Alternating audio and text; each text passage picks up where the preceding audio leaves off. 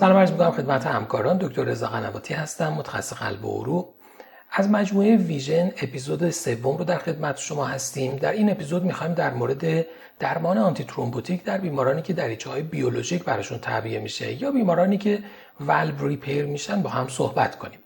در حالت اول که بیمار دریچه بیولوژیک براش تعبیه میشه برای تصمیم گیری در مورد درمان های antithrombotic بیمار دو تا متغیر مهم وجود داره. اولی اینکه آیا بیمار indication دیگه ای برای استفاده از آنتیکواگولان داره یا خیر و مورد بعد اینی که بیمار ریسک bleeding ش در چه حد هست؟ بیمار low bleeding risk ه یا high bleeding risk ه؟ در مورد بیمارانی که indication دیگه ای برای آنتیکواگولانشون وجود نداشته باشه وضعیت با بیمارانی که indication آنتیکواگولان دارن متفاوته.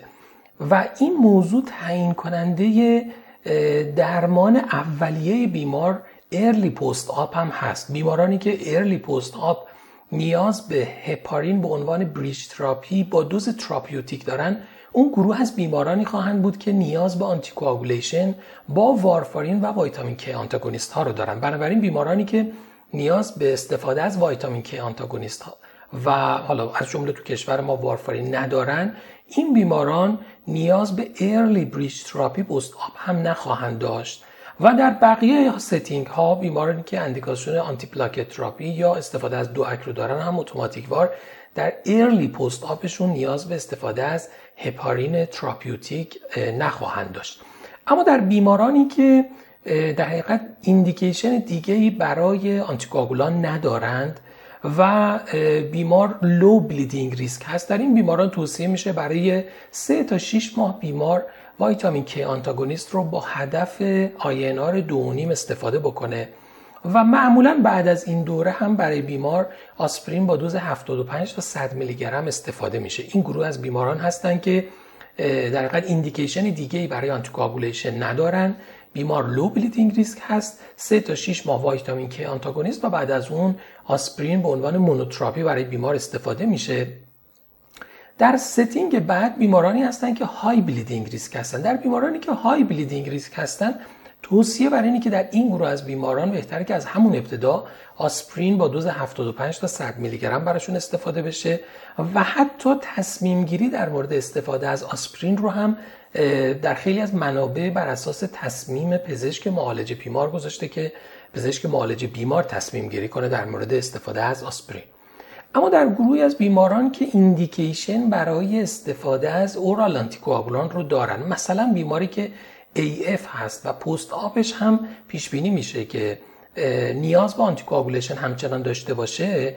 در این setting توصیه برای اینه که همون آنتیکواگولان بیمار هم post-op براش شروع بشه و به خصوص در بیماران AF با توجه به recommendation های جدید و ارجحیت DOAC ها به نسبت vitamin K antagonist ها اینجا توصیه برای اینه که در این بیماران در setting post-op شون هم DOAC استفاده بشه. این گروه bridge therapy با هپارین رو هم نیاز ندارن چون DOAC ها شروع اثرشون بسیار سریع خواهد بود. بنابراین به محض کنترل bleeding post-op بیمار میشه برای بیمار DOAC رو استفاده کرد.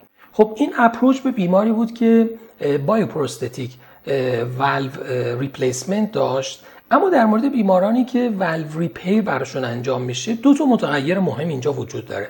متغیر اول اینه که آیا از prosthetic material ها استفاده شده یا نشده و نکته بعد این که چه دریچه ای تعویض شده؟ آیا دریچه mitral یا tricuspid ه یا اینکه نه دریچه aortic ه در بیمارانی که دریچه tricuspid یا میترال براشون repair میشه و به خصوص بیمارانی که پروستتیک متریال براشون استفاده میشه توصیه بر اینه که تا سه ماه از آنتیکواگولان استفاده بشه و اینجا وارفارین ارجحیت داره به دوک ها در بیمارانی که پروستتیک متریال براشون استفاده شده. و بعد از این سه ماه توصیه برای اینه که برای این بیماران آسپرین با دوز 75 تا 100 میلی گرم ادامه داده بشه. اما در بیمارانی که در اونها پروستتیک متریال استفاده نمیشه اینجا توصیه برای اینه که برای بیمار فقط آسپرین استفاده بشه.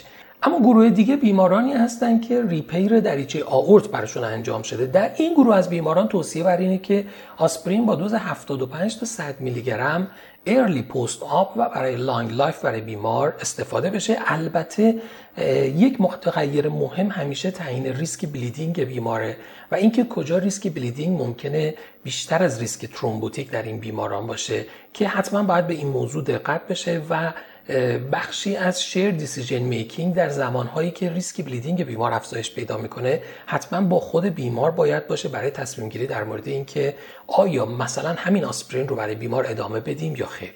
ممنونم از توجه شما.